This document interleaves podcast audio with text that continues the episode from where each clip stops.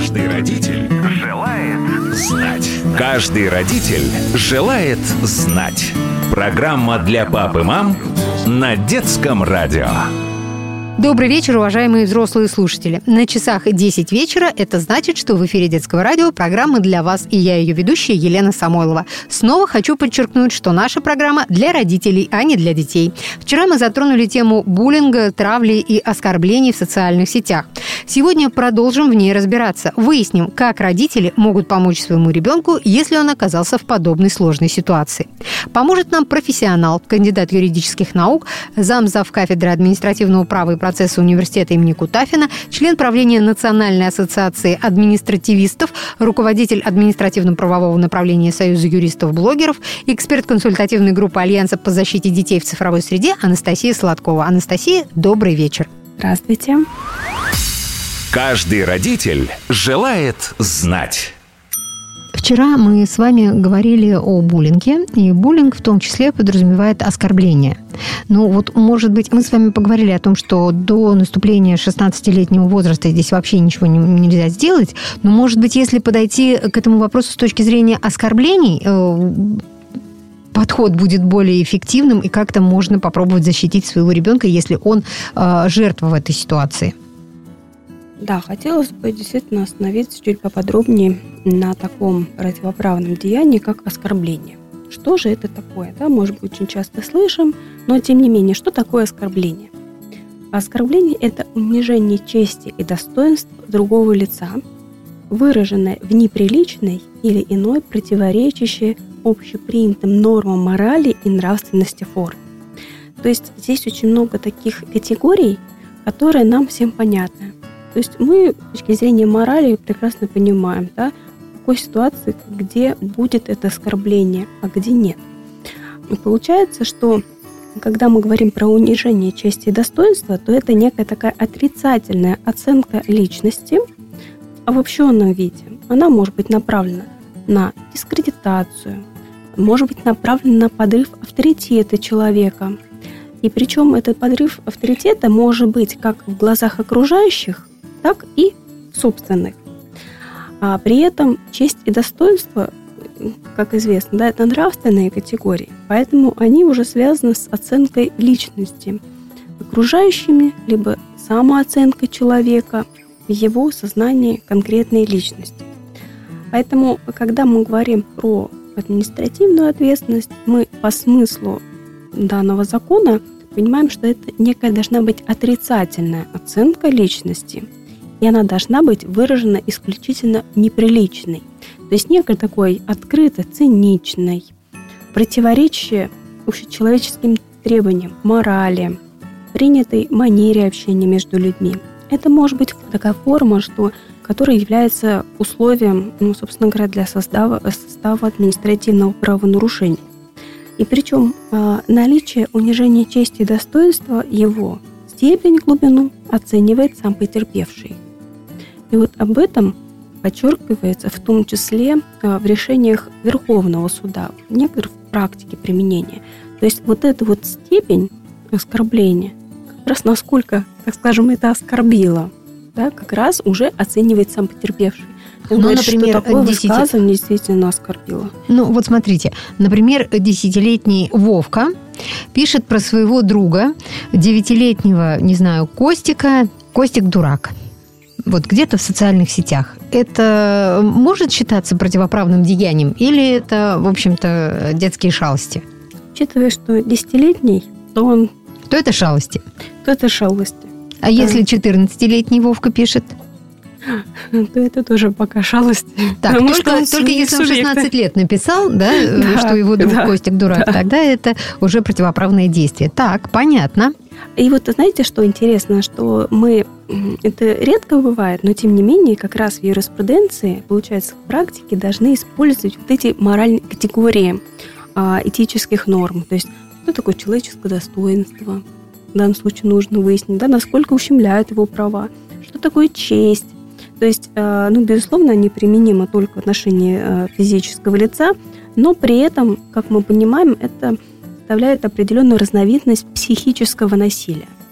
Да, то есть вот мы не забываем, что очень часто вот такой э, конфликт, то есть если это в такой неприличной форме, то это ведь выражение определенного конфликта, которое, по сути, уже переросло в такую вот достаточно открытую форму. Да, то есть что-то этому предшествовало. Поэтому у нас а, вот э, очень часто да, оскорбления там, в виде а, ругательств, да, которое подрывает а, репутацию того или иного человека, оно и наносит ущерб самоуважению. А если, например, оскорбительное высказывание, но оно не содержит э, ненормативной лексики, оно все равно считается оскорбительным? Ну, смотря какое оскорбительное выражение, понимаете? То есть в контексте будет рассматривается это, оскорб... Это выражение. То есть мы не можем э, говорить о том, что там оскорбление э, без э, привязки от контекста, потому что очень часто тогда и смысл теряется. И это, кстати, еще одна проблема. То есть, когда у нас оскор... Э, вырвано из контекста, например, то или иное выражение... Подредактировали. Подредактировали, то, безусловно, уже э, мы не можем однозначно сто процентов говорить о том, что а, действительно в данном случае оскорбление. То есть тут надо учитывать этот момент. А если говорить о клевете? Ну, не знаю, 16-летний Вовка написал про свою одноклассницу, 15-летнюю Наташу, например, что в социальных сетях выложил фотографию какую-то, ну, застал Наташу в неприглядном виде, сфотографировал ее, опубликовал это в своих э, соцсетях и сделал подпись, что Наташа, э, допустим, девушка с низкой социальной ответственностью. Вот за это кто-то может понести ответственность, а Наташа при этом абсолютно замечательная девушка, и родители ее просто в шоке, увидев подобного рода пост, когда дочь пришла вся в слезах, показывает и говорит, мама, папа, посмотрите, какой ужас, что же мне теперь делать? Давайте так, если ему 16, если ему еще нет 16. А если мы говорим именно про квалификацию как клевета, то клевета а, является административным правонарушением и признается правонарушением. Но согласно действующим положениям КОАП, клевета у нас распространяется только в отношении юридических лиц. А уже... А что же делать клевета... Наташи? Значит, нужно смотреть, какие у нас есть другие варианты. То есть под клевету, согласно положениям КОАП, не попадает, потому что у нас есть клевета в отношении физических лиц в Уголовном кодексе. То есть это попадает под определение мелкое хулиганство в цифровой среде? Да, да, да. Это уже будет мелкое хулиганство в цифровой среде. Часть третья. И идти с этим надо, опять же, э, к тому же самому нотариусу, который пока еще Вовка не одумался и не удалил этот пост, сможет его зафиксировать, задокументировать, и с этим уже можно идти в милицию или в суд. Да, уполномоченный орган, потому что согласно положениям по клевете мы не можем привлечь к ответственности, а вот часть третья по мелкому хулиганству касающаяся распространения да, в сети интернет, это информация, которая в неприличной форме, которая оскорбляет, в том числе человеческое достоинство, общественную нравственность, она у нас есть. Поэтому 16-летнего а можно э, привлечь к ответственности. А идти с э, гаджетом, где мы сделали э, скрин, э, совершенно бесполезно, что к директору школы, что к классному руководителю. Ну, пожурят Вовку немножко, и все. Да еще не будут признавать этот скрин как документ. Ну, вы смотрите, учитывая, что э, действительно э, еще вопрос, да, если это все-таки там из одного того же класса, то, безусловно, этот конфликт всплывет в классе. Это безусловно. И э, когда мы говорим про 16-летних, то тут у нас уже мы можем применять э, меры дисциплинарного воздействия. То есть могут объявить выговоры ему занесением в личное дело. То есть тут, тут уже у нас, кроме административной ответственности, у нас еще и дисциплинарная ответственность появляется. можно числить за грубые какие-то деяния. Ну, я не Можно говорю отчислить. Только, да, за грубые да, за деяния, но они везде фиксируются уже в уставе. То есть они детализируются, вот эти противоправные деяния, они, как правило, уже в уставе самой школы. А если классный руководитель упорно не хочет на это при, э, обращать внимание, что делать?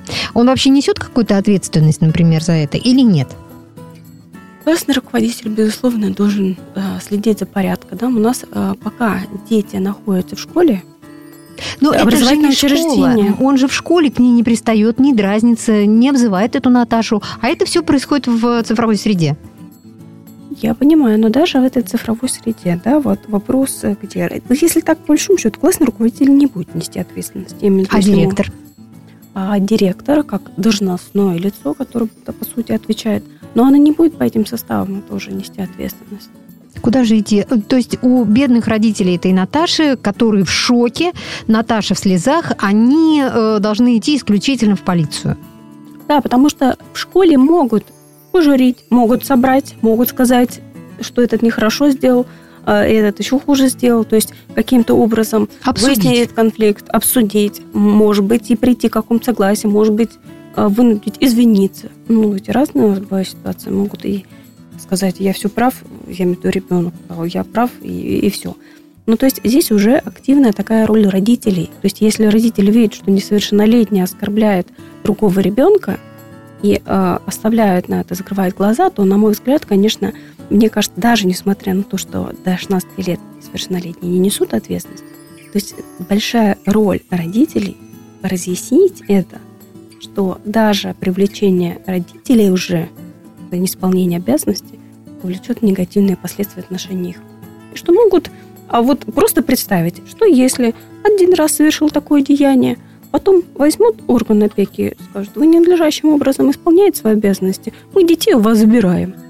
Детский дом за ненадлежащее исполнение. У нас ведь таких ситуаций очень много, когда от родителей – ну, как правило, там не обеспеченных, да, но тем не менее по нормативам. То есть я могу так сказать, лучше вообще не попадаться, потому что органы опеки попечительства как начнут разбираться, то там может на столько всяких э, противоречий с точки зрения норм э, воспитания родителей. То есть найти, что лучше, как бы так сказать, не засвечиваться вообще ни в каком смысле, потому что последствия могут быть разные. То, что один раз привлекут к родителю, а потом на самом деле, вот не дай бог, что случится, да, вдруг там нет, не будет средств на содержание.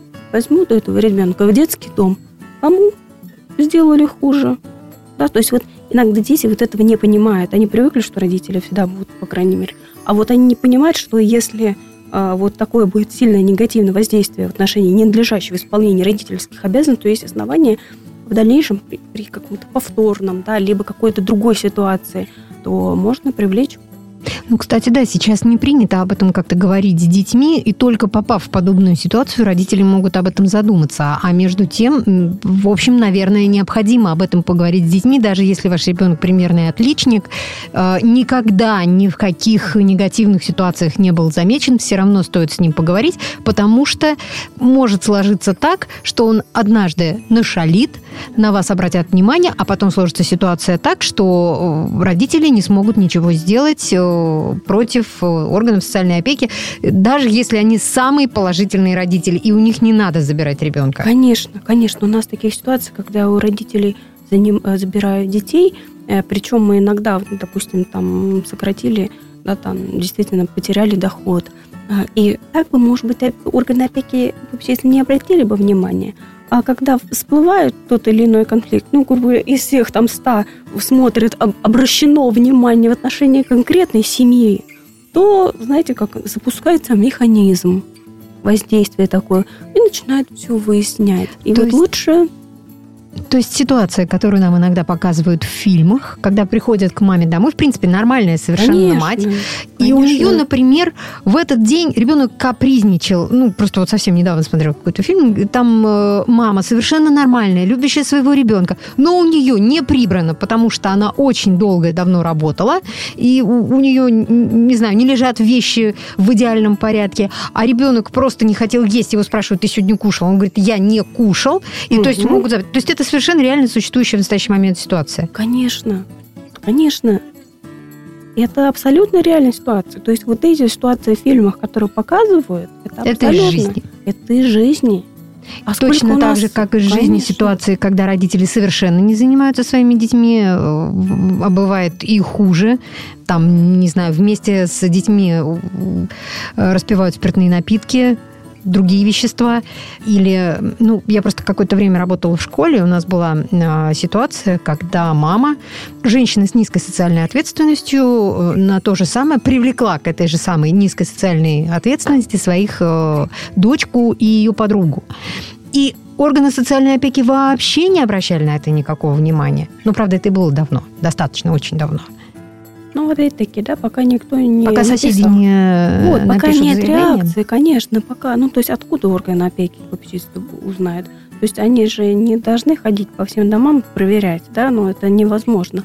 А вот как раз, а, если иногда вот эта критическая ситуация возникает какая-то, и кто-то, соседи или еще кто-то обратился уполномоченный орган, вот тут как раз запускается этот механизм, и иногда порой даже действительно, ведь иногда бывает э, ну, по-разному люди в такое состояние, я имею в виду родители, переходят, да, там не справляются с проблемами, у нас в жизни очень много проблем, да, особенно если это а, там, один родитель воспитывает, там говорится, многократно возникает проблема. Ну и в любом случае э, воспитание детей это всегда очень такое вот непредсказуемо, да. С какой ребенок... стороны посмотришь на проблему? Конечно, конечно. Поэтому доброжелатели а, вот иногда абсолютно ненужный момент могут, э, могут на так самом помочь. деле навредить. Да, так помочь, что ребенок даже не понимает, что вот эта вот мелочь, которая может показаться, да, вот, э, то есть как эта мелочь может повлиять глобально на всю эту семью. То есть, дорогие родители, э, не только заставляйте читать книжки своих детей и водите по кружкам, но еще и объясняйте, что, в общем-то, ребенок даже с самого раннего возраста ответственен э, за то, что с ним будет происходить. Да, и ответственен за то, что будет в семье происходить. То есть иногда, к сожалению, дети не понимают, что их поведение сильно влияет на всю семью что не только родители отвечают да, за семью, ну, то есть вот все мы связаны в этой семье. Даже несмотря на то, что ребенок еще маленький, вроде бы не понимает, ну как раз вот этот момент и нужно а, объяснять. Хотя и классики говорили, что воспитывать нужно с рождения, не с пятилетнего возраста, а с рождения, объясняя, разговаривая с ним. У всех по-разному получается, конечно же. Ну, пока мы с вами, в принципе, отошли от цифровой среды, что касается вот если это не виртуальное пространство, а реальная жизнь. Такое же разделение по ответственности. Дети до 16 и дети после 16, да? Да, все верно. То есть э, ответственность. И в реальной жизни то же самое. То есть ответственность подлежат с 16 лет несовершеннолетние, но вот с учетом как раз вот этого особенного статуса. То есть в данном случае они специальные субъекты. А с 16 или с 14? Ответственность? Да. Если мы говорим про административную ответственность, то 16 лет. Если уголовная? Если уголовная, то с 14, но не по всем категориям. А по каким? За убийство, за причинение тяжкого вреда здоровью. То есть преступление против личности, как правило. То есть если мы наносим физический вред? Да, физический вред, да, который повлек определенные последствия. Ну, то есть там в зависимости от тяжести вреда уже. Ну, то есть, если пацаны в 15 лет подрались друг с другом, их можно привлечь за мелкое хулиганство, и здесь родители могут заплатить штраф, а более тяжелых наказаний не будет. За мелкое хулиганство 15-летних мы не можем привлечь. А если, например, в социальных сетях всплывает ролик, что тоже сейчас не редкость, как группа подростков избивает, например, своего одноклассника – избивает жестоко, с издевательствами и так далее. Вот здесь какая ответственность, в каком возрасте и служит ли это доказательной базой? Да, ну вот такая фиксация, это достаточно распространенная ситуация, да, когда вот э, действительно избивают э, несовершеннолетних, пытаясь доказать да, свою какую-то значимость. А, Причем делают это коллективно, да. издеваясь над одним единственным человеком то здесь опять-таки действует механизм привлечения к ответственности. Мелкое хулиганство у нас, а, согласно части 3, включает вот это распространение, то есть распространение вот этого ролика. То есть если человек будет... опубликовал этот ролик с комментарием, что «О, как круто!», да, то да. это родителям э, штраф 500 э, рублей. Родителям, да, но и плюс еще и детям, если они 16 лет. А до 16 ничего им тоже. А с 16 им? С 16 им штраф от 30 тысяч до 100 тысяч рублей. Ну, в принципе, уже такое хоть какое-то наказание, потому что вред, который они наносят человеку, над которым издеваются, я думаю, намного серьезнее, чем 100 тысяч рублей. Да, причем если будет повторное совершение административного правонарушения, вот такое вот распространение, да, то есть что значит повторное? Вот есть такое в юриспруденции явление, то есть один раз совершил правонарушение, и постановление должно вступить в законную силу и должен пройти год. То есть если в течение этого года, с момента вступления в законную силу, совершается повторное правонарушение, вот оно такое же, да, аналогичное, то здесь у нас будет штраф уже от 100 тысяч до 200 тысяч рублей. Либо административный арест, на срок до 15 суток. Это за повторное правонарушение. Причем, Подросткам, которые, которым от 16 до 18. Да, да, да, причем, если же, и там еще пятая часть есть, то есть если эти действия вот за распространение, совершенное лицом, ранее подвергнуты наказанию за аналогичное правонарушение даже более двух раз, то есть не более одного, а более двух раз, тут еще больше ответственность. То есть штраф от 200 тысяч до 300 тысяч рублей, либо арест на срок до 15 суток. И вот во всех этих ситуациях, в э, случае, когда возбуждается дело административного правонарушения, как раз за распространение информации, в течение 24 часов уведомляются органы прокуратуры. То есть органы прокуратуры в курсе вот таких деяний несовершеннолетних. То есть в том числе у них идет фиксация вот такого вот привлечения к административной ответственности в этой ситуации. А возвращаясь, э, возвращаясь к тому, о чем вы говорили, вот если такой ролик жестокое обращение не с животным, уже с человеком, с одноклассником, например. А здесь все равно надо идти к нотариусу и заверять вот то, что вы увидели? Или здесь Нет, достаточно просто ролик, сохранить, да. пойти в полицию да. и написать заявление? Да, да, тут вот этот ролик, особенно если он еще и в открытом доступе, в социальных сетях. Тут да еще и с восторженными комментариями. Конечно, конечно. Тут, тут не надо удостоверять, да, потому что тут уже видео изображение. Не надо терять времени, а да, надо просто... Да, надо быстро сообщить, тем более они же выложены в социальных сетях. То есть они в открытом доступе, допустим. То есть люди да? даже не пытаются скрывать, это еще да, и особый конечно, цинизм. Конечно, конечно, это особый такой цинизм, поэтому ответственность достаточно высокая а, за это. И а, будет, а, по сути, да, но здесь вот вопрос, а кто по какому составу, в первую очередь будет нести ответственность тот, кто выложил этот ролик в социальных сетях, и все те, кто будет распространять эту информацию. Так, но это мы, а э, вот те, кто принимают участие непосредственно в действии, которые мы можем увидеть э, в этом ролике, они тоже будут наказаны? А, смотря какие вот, а, если те, кто а, наносит вред, да, ну то есть уже не по этой статье будут, угу. не, за, не за распространение да, этой, этой информации. В ну, то есть это уходит в... Да, в плоскость других законов. Других законов, да. Ну, то есть можно, ну, то есть это уже не связано с распространением, да, то есть вот можно за другие части по мелкому хулиганству привлечь. То есть вот в зависимости от того, кто что делает, и будет разная ответственность. То есть можно привлечь будет за мелкое хулиганство, то есть нарушение общественного порядка, а, но здесь в первую очередь даже просто, да, оскорбителем, приставанием к гражданам, уничтожение или повреждение чужого имущества – то есть, э, но то это есть не ролик, с... то есть ролик, вот мы просто с вами просто хочется понять, угу. где эта граница, а, когда я должен пойти к нотариусу и нотариально заверить то, что я нашел в соцсетях, а где я могу не идти, не ждать, а сразу с э, роликом, который вот у меня в гаджете, э, просто пойти в полицию. Где вот эта грань? Смотрите, ролик должен быть для этого опубликован в публичном пространстве. То есть когда письменно идет и визуально. Тут вот в этом смысле разница. Каждый родитель желает знать. На этом наше время в эфире подошло к концу. Напомню, у нас в гостях была кандидат юридических наук, замзав кафедры административного права и процесса университета имени Кутафина, эксперт консультативной группы Альянса по защите детей в цифровой среде Анастасия Сладкова. Мнение редакции может не совпадать с мнением гостя. Завтра мы встретимся снова и продолжим разговор о правовой безопасности наших детей в цифровой среде. Поговорим о том, что такое экстремизм и дискредитация в соцсетях с точки зрения юридической науки, а также узнаем о о чем нужно говорить с ребенком, который любит играть в стрелялки, а также игры на военную, разведывательную и тому подобную тематику. На сегодня я, Елена Самойлова, прощаюсь. Если у вас есть вопросы, касающиеся воспитания и здоровья детей, оставляйте их на страничке нашей программы на сайте детифм.ру. Кстати, там же вы можете еще раз переслушать все выпуски нашей программы, которые уже были в эфире. Более того, послушать этот и другие выпуски программы «Каждый родитель желает знать» можно в любое время на популярных подкаст-платформах. Просто заходите в Apple подкасты, подкасты ВКонтакте или Яндекс Музыку, пишите в поиске «Каждый родитель желает знать» и слушайте.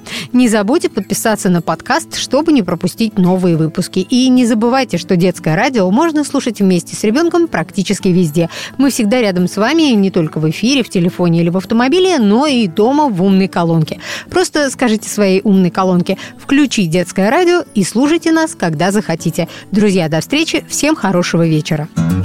Каждый родитель желает знать.